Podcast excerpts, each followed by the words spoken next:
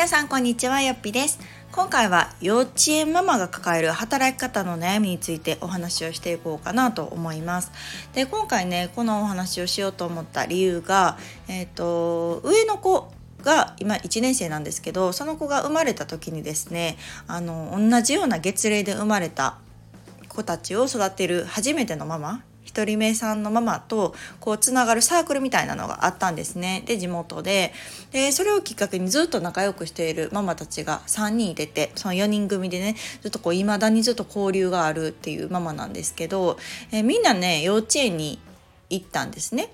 でまあ私だけ保育園に行くっていうようなあの流れだったので、えーと、みんなね2人子供がいてて。で上の子は全員同い年で1年生になって。で下の子たちは、えーとね、2人目ちゃんが幼稚園に入園したのかな。うん。っ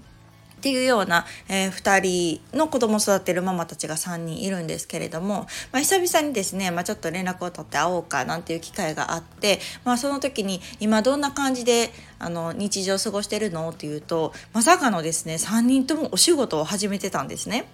で当時はえー、まあ上の子も幼稚園に行っていたので、まあ、こう仕事っていうのがなかなか難しかったんだけど、まあ、この下の子がね幼稚園に入園したタイミングでちょっとこう働きに出ようかなと思って仕事始めたのみたいなことをたまたまねほんと3人とも言っていてああよかったねなんて話をしていました。でまあそんなねあのー、まあどういうふうに仕事を探したかとか、まあ、今じゃあどうしてるのかみたいなところを聞いていくと結構みんな3人とも同じ悩みを抱えてたんですね。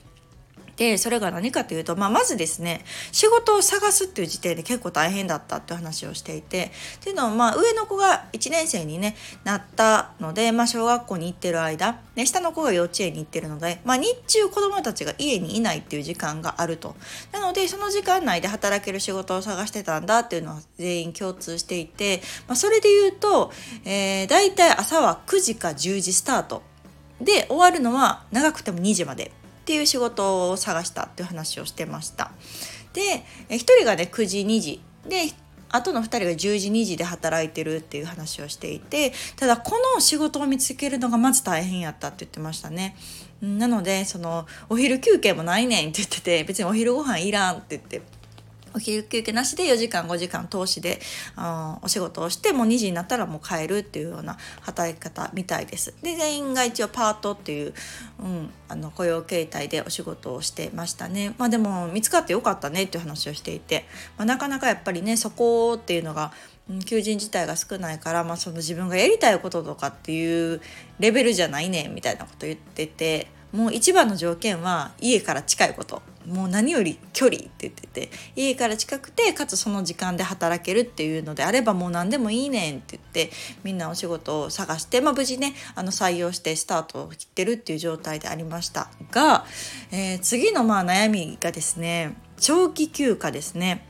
でこれは話を聞いていくと幼稚園はねその、まあ、基本的に今夏休みですよねでもあの預かり保育っていうのがあるので、まあ、それを利用すれば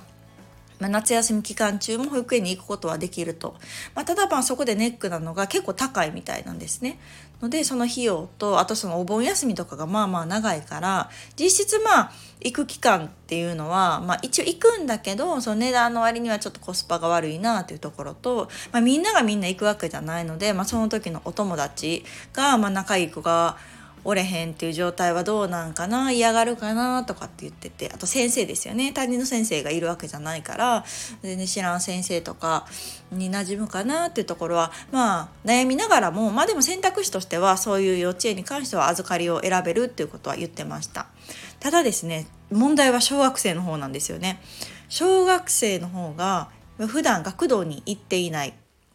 のでその夏休みだけとかって入れる学童が基本的にないんですね。あるとしたらもう民間になってしまうんです。で学校併設の学童を選ばれてる方も多いかなと思うんですがその学童に入るにもですね結構親の勤務時間っていうので制限をされてるところが多いんですね。で、まあ、そのお友達ママ友たちは1日45時間かつ週3日ぐらいなのでその時間に達しないと。なのでそもそも学童に入れないって話をしてました。うん、なので、まあ、でもそれでもね平日は行けるけれども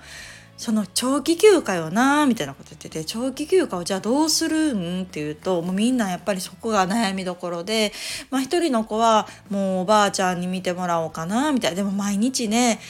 そのおばあちゃんに来てもらうのも大変やしおばあちゃん自分たちがね親の自分たちが毎日子供を見るだけでも大変やのにそれがね自分より高齢の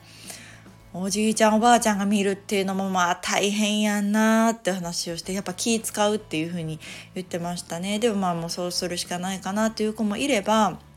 もう家でお留守番させるしかないっていう子もいました。まあ不安ですけどね1年生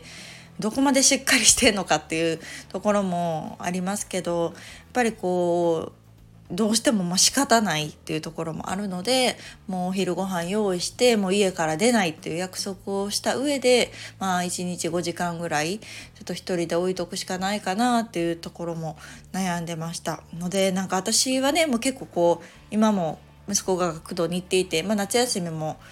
毎日学童に行くっていう流れになっているのであんまりそこを考えてなかったんですけどあそっかと思ってなんかこうお母さんたちが働いていたとしても短時間であれば学童すら入れないんかっていうのがなんかこう私が抜け落ちていたところというか。あなんか選択肢が持てないっていうのは確かに困るなと思いましたね。なんか入れるけど入らないを選ぶのと入れないっていうのとはまた訳が違うなと思ってて、まあ、でも